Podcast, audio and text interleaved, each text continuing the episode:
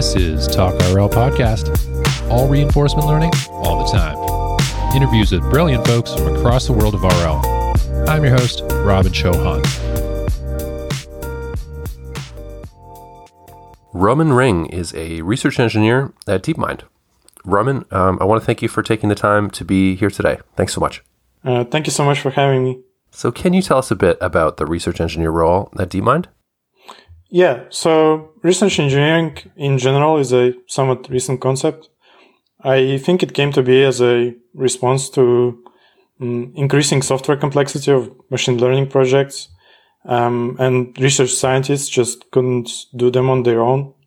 But then, even if uh, software engineers were hired, there is this gap in background knowledge between the two. So you would have this situation where you would have really knowledgeable research scientists and talented software engineers, but um, nobody to uh, bridge the gap between the two, so to say.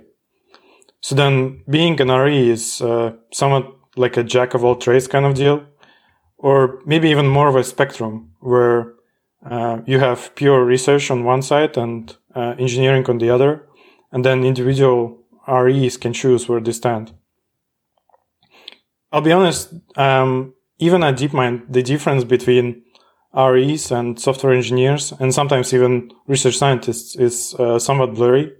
So there are research scientists that are really talented software engineers and vice versa. Um, but at least during hiring, I think the difference comes down to expectations. So an RE would be expected to know uh, why do you need importance sampling in Impala, whereas a software engineer should um, know how various all reduced algorithms uh, stack up. I think the cool thing about research engineering and what maybe a lot of people don't realize is that um, you don't need a PhD uh, to get a job at an industry lab. So uh, uh it's enough to have a master's for an RE position. And uh, yeah, I, I, there's just a lot of discussions on Reddit where a person who clearly indicates he has no interest in academia um, and asks if uh, what are his potential career trajectories, and then people would come in and say, "Well, if you want to do research, you have to have a PhD." Um, but in reality, that's not the case, even for private industry uh, labs like DeepMind. So, for you personally, what do you feel are the most interesting parts of the uh, research engineer role? Um, so, in a lot of ways, engineering, research engineering right now is like the Wild West. Um, there's a lot of things that are still not figured out, and people are trying all sorts of wacky ideas, uh, from like low level compiler um, side to huge software architectural projects. And um, I came into machine learning from web development, where I think a lot of these things are already figured out. And so at a certain point in your career, you're just basically going through the motions, even if you're starting a project from the ground up. And in ML, basically nobody knows what are the best things. So you have this freedom of choice, uh, freedom to explore things. And I think not many people realize that some of the major research breakthroughs like AlexNet or recent GPT-3 uh, were done m- mainly through engineering efforts. So in AlexNet, they actually used a architecture that was like from the 90s, LeNet, with some modifications, of course, but still the core is LeNet. Uh, and what drove the achievement was the custom CUDA kernels. And then GPT-3 is literally just GPT-2 with some minor changes. And um, what obviously drove their results was the enormous scale that they had. So, what do you feel are like the biggest challenges for engineering at this point? Are there another like bottlenecks uh, in progress um, of engineering? Uh, yeah. So the Wild West aspect of it can also act as a double-edged sword. Um, basically, since nobody knows what's the best way to do things, then there's uh, some duplicated or even wasted efforts happening. Um, you can spend quite a bit of time going in a direction that's basically fruitless. So you submitted a, an impressive bachelor's thesis on StarCraft agents um, when you were at University of Tartu in Estonia. Is that right? Uh, yeah. Do you, can you tell us a bit about that thesis? Um, yeah, so this goes back to like early 2000s when I first discovered uh, StarCraft 1. And I immediately fell in love with the complexity of the game. Um, even though at the time I, I had no idea I would be working in AI, I actually was initially planning to work on to be a translator from English to Russian.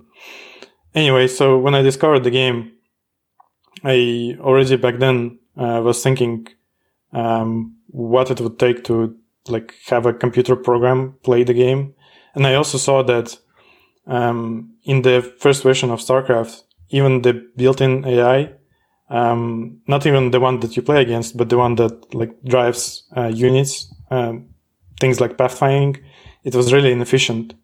So that was an indication to me that this game would probably be a major challenge for AI.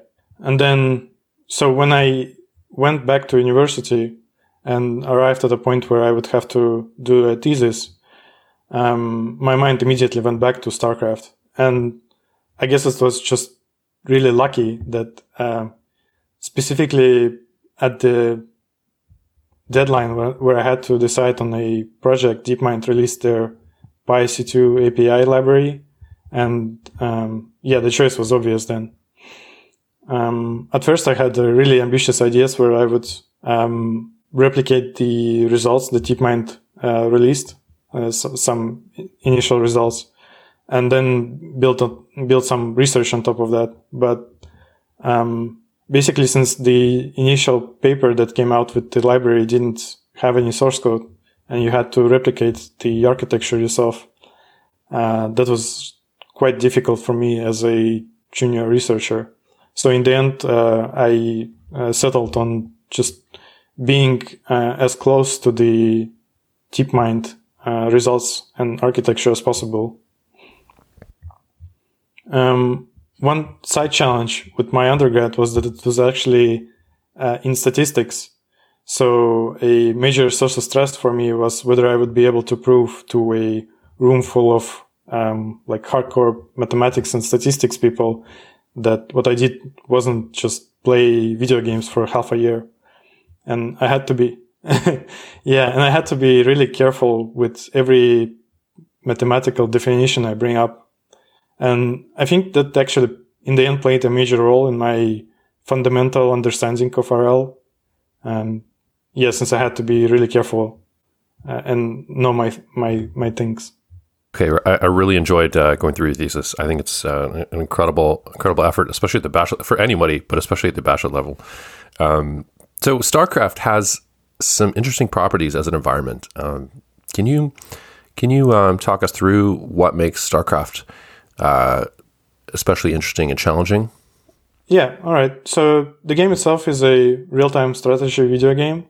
Um, what that means is that um, you have to um, combine long-term and short-term planning to basically build up your army and then uh, figure out what's the best timing to attack your opponent and win the game.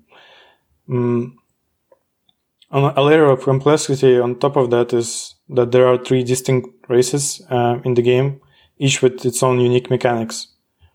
Um, so from an RL perspective, the obvious challenge is that the state and action spaces are basically infinite for practical purposes. And this dwarfs the typical board games like chess and Go.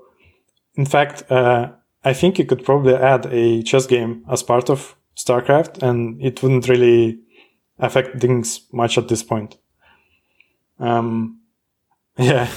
then there's a Fog of War, uh, which is a big part of the game. Basically, what it does is um, it hides information about opponent's units and buildings from the player, uh, unless he has uh, his own units nearby.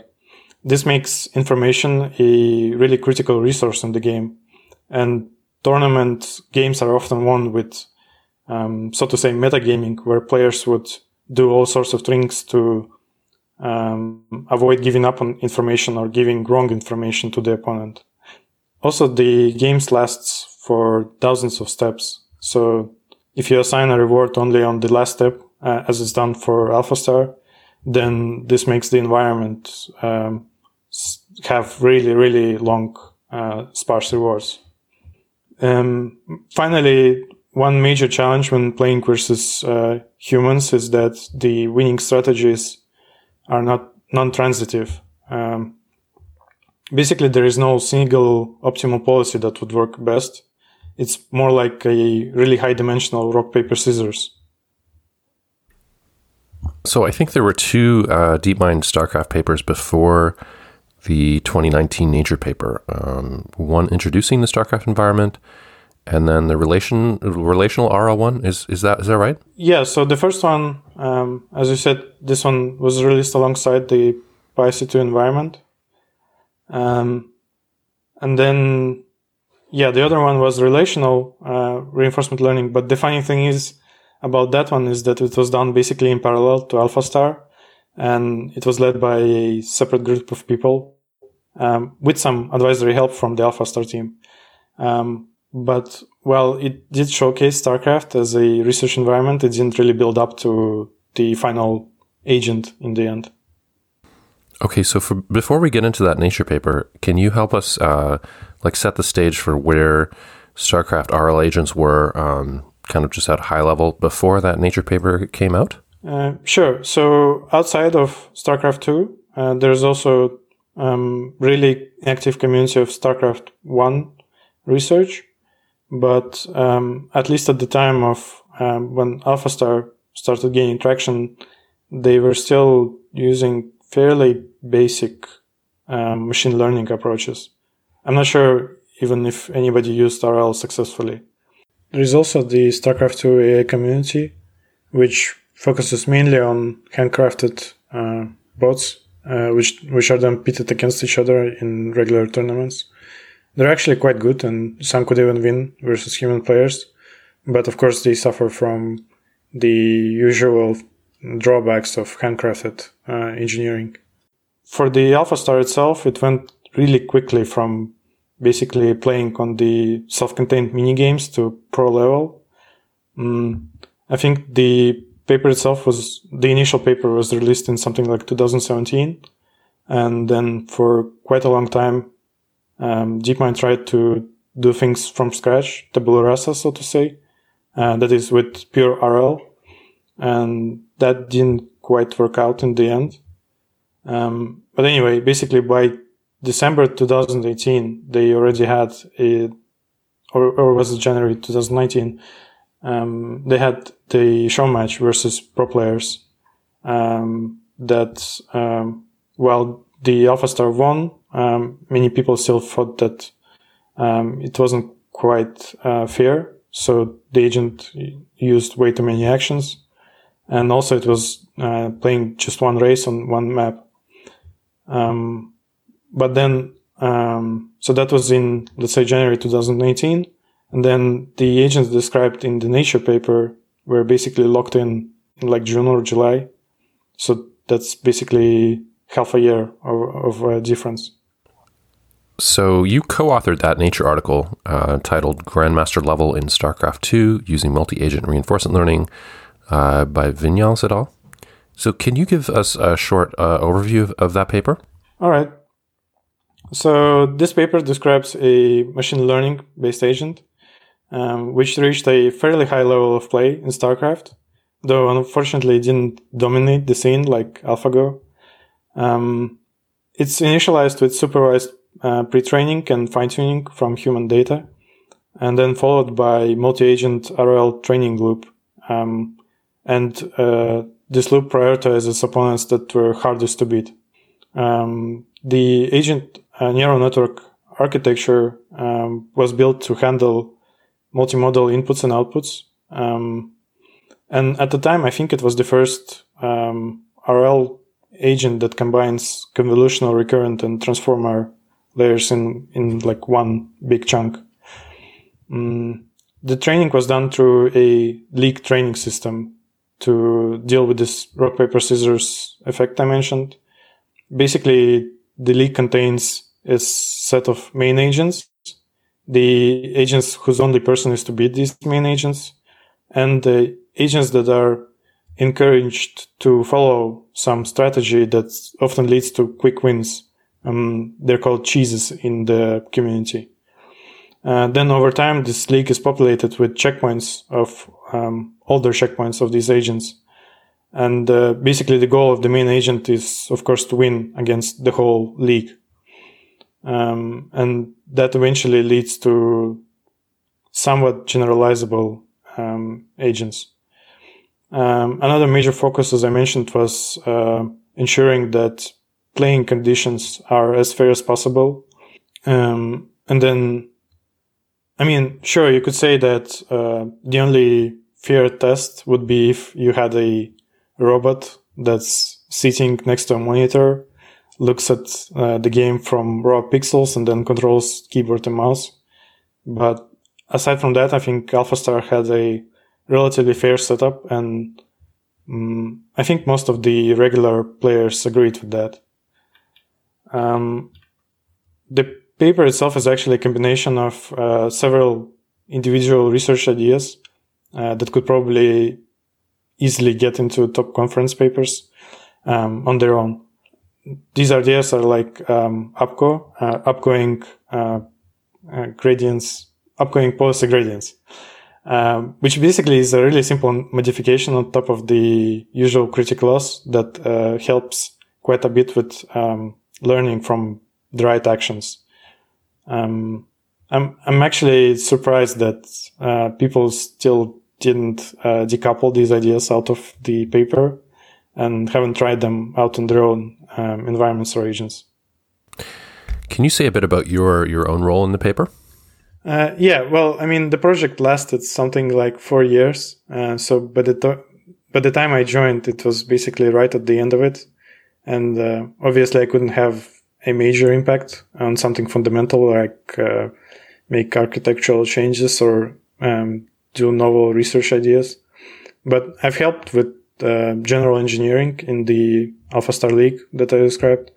I've uh, also helped analyze the results of the millions of games the agents played, and I added a couple of small paragraphs in the paper itself. Um, so while my impact maybe wasn't that big, uh, I did learn uh, a lot during this process um, and uh, during this internship. And uh, yeah, it helped me a lot to start off my uh, full time project on the right foot. Uh, do you want to share about uh, what parts of the agent you find personally most uh, most interesting? Honestly, that it learned anything at all is mind blowing to me. Uh, I would I would never have thought that a single, relatively small neural network handle uh, such an environment on a high level of play. I I would always uh, say that yeah, sure, AlphaGo beat Go, but to play StarCraft, something major would have to be introduced and here we have a single network playing uh, three different races across four different maps across many, many variations of strategies. But if I had to point to something specific, I would say that would be uh, forcing the agent to use camera to attend to game events. Um, it, it maybe doesn't sound like much, but seeing it play in action and actually make these choices to attend to different uh, events and make decisions based on that. Um, I'm not saying it's AGI or anything, and I know that under the hood it's basically just matrix multiplications, but still, that that was like a really weird feeling. Uh, it's almost like looking at something that's doing reasoning on some level. So, do you think that a model-based um, approach for a future agent for StarCraft would ever be possible or or could be a good idea? um, sure, that could be promising, but um, maybe not the full dynamics model. Um, rather, some latent representations. Though then you would have to consider why you're doing that. I mean, it, it can definitely, it, it won't do worse, so it, it would definitely improve AlphaStar's performance, but um, that would take even more resources to train. And well, personally, it would be fun to see AlphaStar um, clearly beat top players and achieve this AlphaGo style of victory. I I don't see how this could be the only goal.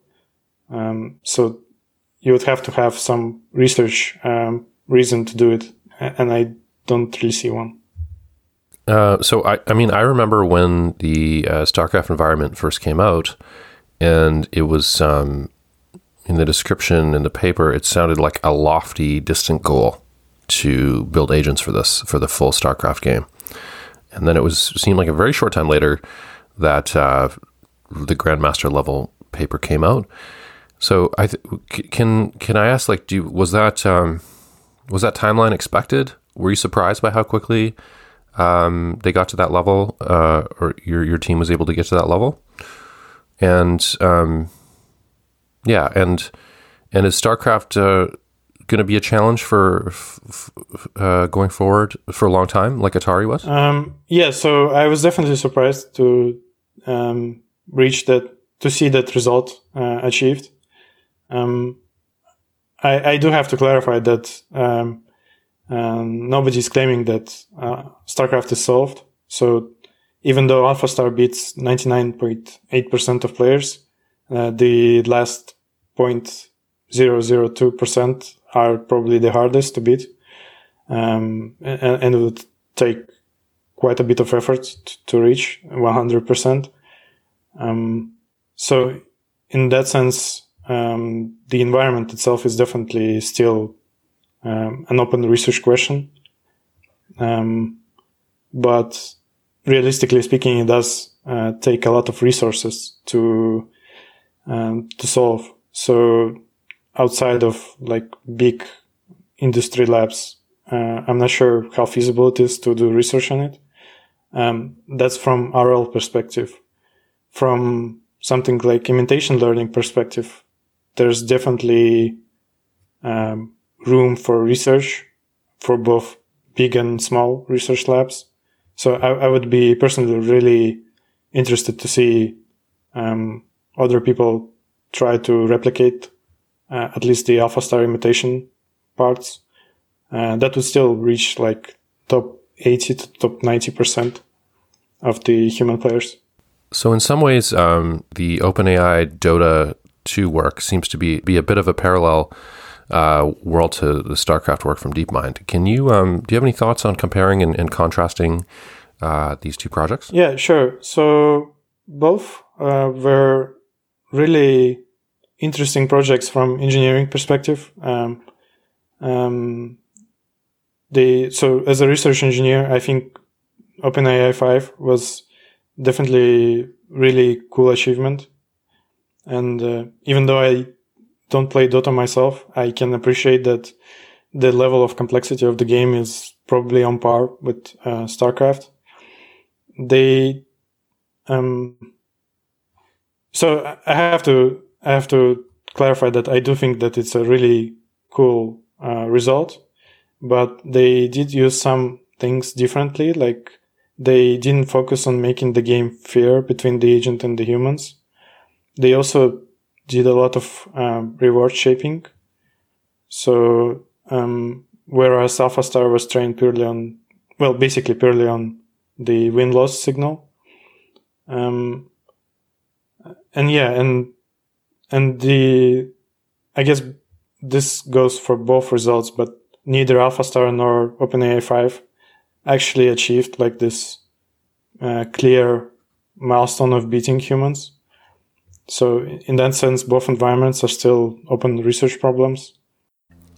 So if we step back a bit and look at the earlier generation of DeepMind agents like the DQN and, and AlphaGo, and then if we compare them to the current generation, more the more recent generation of agents like Agent 57 and AlphaStar and MuZero, um, I guess the new ones are a lot more complex. Um, do you think that that trend will just continue um, over the next few years? Uh, these agents getting just uh, way more complex, uh, or what do you what do you think agents might look like, uh, like in a few years from now? well, to be fair, the modern agents tackle way more difficult tasks than something like original DQN. I mean, yeah, sure, Agent 57 is still playing the same Atari, but the, so to say, the league they're playing is completely different. Uh, Agent 57 has to beat uh, human baseline by a wide margin on all of the 57 games. whereas the original DQN failed miserably at like half of them. Um, so uh, as far as the research direction, I can see it go either way. Like uh, obviously having simpler agents uh, achieve similar results on current environments is worthwhile, and at the same time having more complex agents um, achieve uh, good results on more complex environments is also a good direction. So, as you mentioned, like with GPT three was just basically a scaled up version of GPT two. Um, could there be a lot of progress to be made just by scaling up existing methods, or um, or do we really need new methods? Um, yeah, again, either direction could work. Um, there's still this problem in RL where deep networks don't really work. Um, up to like a couple of years ago, the best network that you could use is the three layer ConvNet, basically. Then ResNet came and somewhat improved that. And even like the most complex uh, architectures like AlphaStar and OpenAI 5, they're, um, they're complex from architectural perspective, but um, they're really shallow compared to something like GPT-3. Uh, so I'm not sure if um, this is um, this could be improved if you just scale it really, really uh, a lot by a lot. But um, I would probably guess that something more fundamental has to happen, either a new um, neural network layer or something in the RL agents themselves. So we talked about a few different families of agents. Um, do you see? Do you think these different families of agents will like continue bifurcating, splitting into different uh, subfamilies, or do you or do you see maybe these lines of work uh, converging, uh, merging at some point? well, I mean, I'd love to see like a unifying string theory type of thing that would combine all of these algorithms into one. But at this point in time, I think we're barely in the Newton's physics era. Um, so, um, yeah, I, I think right now it's, it's just worthwhile to explore different directions. Um, then again, we do advance much quicker than physics uh, from 1600s. So who knows? Um, also, maybe we'll get an AGI from some different direction and then just ask it to solve RL for us. So, do you think that uh, people will be coding agents in like TensorFlow or JAX or or PyTorch um, for the foreseeable future? Yeah. Um, so, in short, JAX is a library that um, exposes a set of so-called program transformations like GRAD or JIT on top of NumPy, like API and this all runs really efficiently on GPU and TPU. So if you like NumPy, you would love JAX. And in that sense, I think JAX would shine the more off the beaten path your research goes because you can just try it with NumPy. And yeah, basically the further your ideas get, the better JAX would suit you. And in that sense, I think it would be beneficial for RL context um, uh, whether it would be uh, JAX, TensorFlow, or PyTorch down the line, I'm not sure. Maybe it's something like Swift for TensorFlow finally comes through. Um, but yeah, I think this goes back to the initial question of uh, why I like engineering, and that's nobody has it figured out. So, um, yeah, I, actually don't know what will happen in like two years. Maybe we'll have another framework, and that's what's keeping it exciting for me. Um, by the way, I, I have to say I see a lot of discussion on Reddit that TensorFlow is basically dead, and Google is moving everyone to JAX, and uh, that's just not true because TensorFlow has a lot of things figured out that JAX core devs just don't have the time for. So I think I mean, I'm not speaking for Google, obviously, but I think as far as things go, I don't think TensorFlow will go away anywhere anytime soon in that sense. Okay, so maybe aside from which specific framework is used. But um, do you do you think that w- that that people will continue to make agents by hand uh, for the foreseeable future? Um, I mean, maybe AGI will solve this for us. But uh, aside from that, I think there's no harm in having inductive biases, and uh, I, I, don't see the reason why we should avoid using them, um, especially right now. So uh, there's also directions like neural architecture search, but um, that that's that takes even more um, compute resources than normal RL. So um, yeah, I think for the foreseeable future, we'll be coding these agents algorithms by hand. Do you think that uh, Python will remain de facto standard for, for ML and RL, or or do you think maybe Julia or something else will will dominate before too long? Mm, yeah, so this is kind of tricky. Um, languages like Julia clearly do many things right, um, and I would love to like use them professionally, but Python just has so much momentum by now that um, especially when we're talking about large companies with pre-existing internal infrastructure, the the cost of switching to another language just, just might not be worth it. So whatever it will be that everyone switches to, it has to, I don't know, have some features that we don't even, we can't even imagine right now. So, so yeah, well, I personally would love to use Julia. I, I don't see people switching like globally to it. So, besides these things, like how do you see the role of research engineering um, changing over the next few years? What do you think that types of changes we might expect? Um, yeah. So, um, basically, as I said, the the the line between research engineering and software engineering was blurry as it is. So, I think um, these two job families will merge back into one eventually once um, the next generation of students comes to the job market who who have the like relevant machine learning background mm, but but you could say that's just terminology and whatever you call it it's the same job um, the other thing is um, in research scientist positions i see a trend where domain expertise is really valued. So instead of having like pure machine learning research positions, you have um, machine learning plus chemistry or machine learning plus biology. And I think uh, we will have the same for research engineering or, or software engineering, where you would have like machine learning plus compilers or machine learning plus distributed systems. And, and I mean, that's basically already happening. Like you have general positions, but then once you get hired, you start specializing because you just can't know any, everything. And, but I think that will be like explicit, explicitly expected from people to have this uh, dual expertise. Okay, so some some of the agents we talked about uh, today um, definitely burn a lot of compute, as as you mentioned. Do you have any opinions about uh, like what we can still do in RL with small compute? Um, or do you feel like most of the interesting things are require a lot of compute? Do you think there's um, still interesting progress that we can we can achieve with with small compute?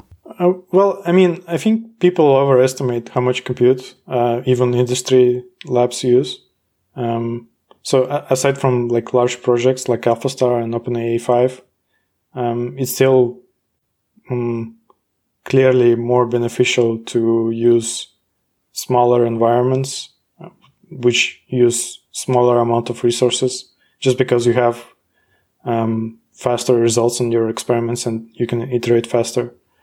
Um, so basically, I think any fundamental research, um, like uh, improving sample efficiency, can be done on basically toy environments that would be accessible um, to any like researcher. Um, and then again, another thing is, uh, I think a lot of people aren't really utilizing their resources fully. So I remember when the original DQN came out, um, having something like thousand samples per second on a single machine uh, meant that you're basically a god of performance. Whereas now there are papers that uh, squeeze out like hundreds of thousands of uh, samples per second on a single machine with some clever tricks to hide the bottleneck of communication between uh, CPU and GPU. Um, basically, I think understanding all, of these uh, um, tricky bits and how Python itself works under the hood would definitely help. Um, that, that's also assuming that you have no control over the environment, like uh, like with StarCraft. But uh, if you're if you're establishing novel research, then you can just re-implement the environment uh, with vectorization, like with uh, SIMD on CPUs or uh, with CUDA kernels. In fact, uh, I think I recently stumbled on a paper from a couple of years ago by NVIDIA where they basically re-implemented uh, most of the Atari environment on CUDA. But for some reason, not many people are using it. And uh, I think maybe there's some inherent inertia in academia against uh, these engineering improvements, um, which is kind of ironic considering cases like AlexNet and GPT-3. So, in preparing for this episode, um, you mentioned another set of papers of that that you found interesting regarding QLambda, Retrace, Acer, vtrace, Impala. And as you mentioned, these are these are pretty big topics. Could you do you want to um, do you want to uh, share with us some the major ideas in the sequence and uh, and what makes this uh, this set of papers of particular interest to you? Uh, yeah. So um, in short, the goal of those papers is to incorporate uh, returns based approaches into off policy RL. So the initial Q lambda extends multi step Q learning uh, theory to support it. Um, then the retrace idea is um, extending policy gradients um, using truncated uh, importance sampling to correct for off policiness. Um, then the Acer paper um, adapts retrace um, approach to the full actor-critic algorithm, but um, Acer still relies on the state action value estimator the Q function. So finally, in Impala, uh, the retrace is uh, adapted to um, the value estimator, the, the V function. Um, and basically, the reason I brought up these papers is I, I just really like the the story that these papers paint. Um, so they start off with a really highly theoretical idea and eventually arrive at a system that drove probably like the largest scale RL project, um, uh, AlphaStar.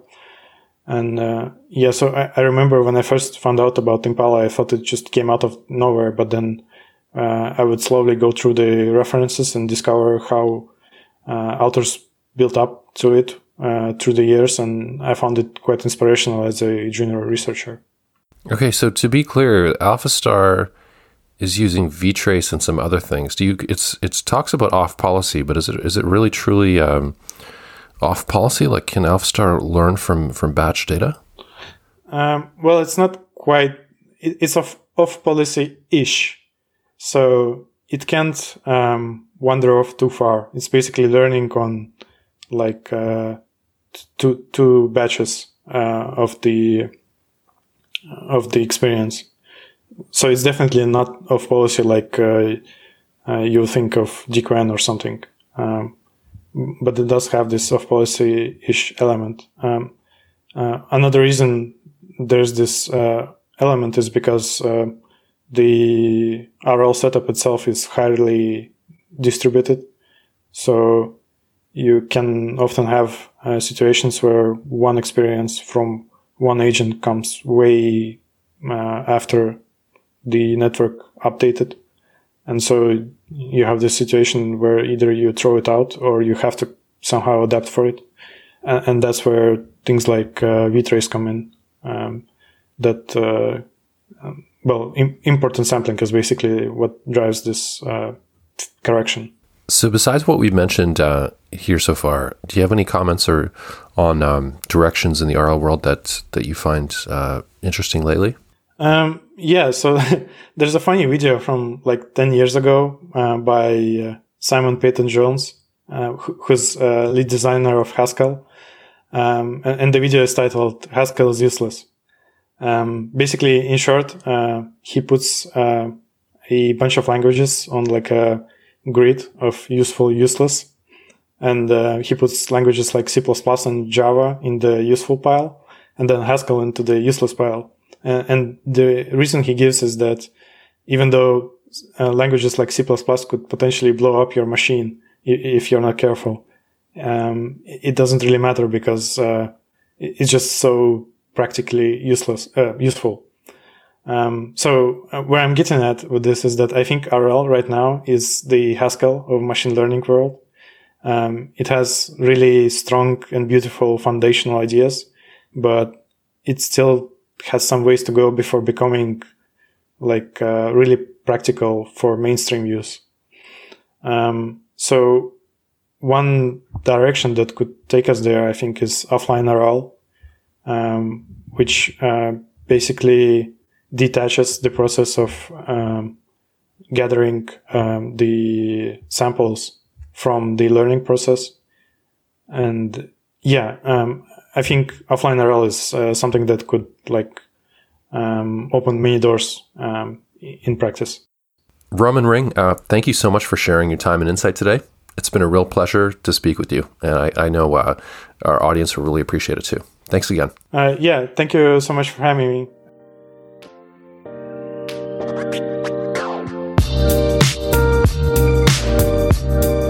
Notes and links for this episode are at talkrl.com.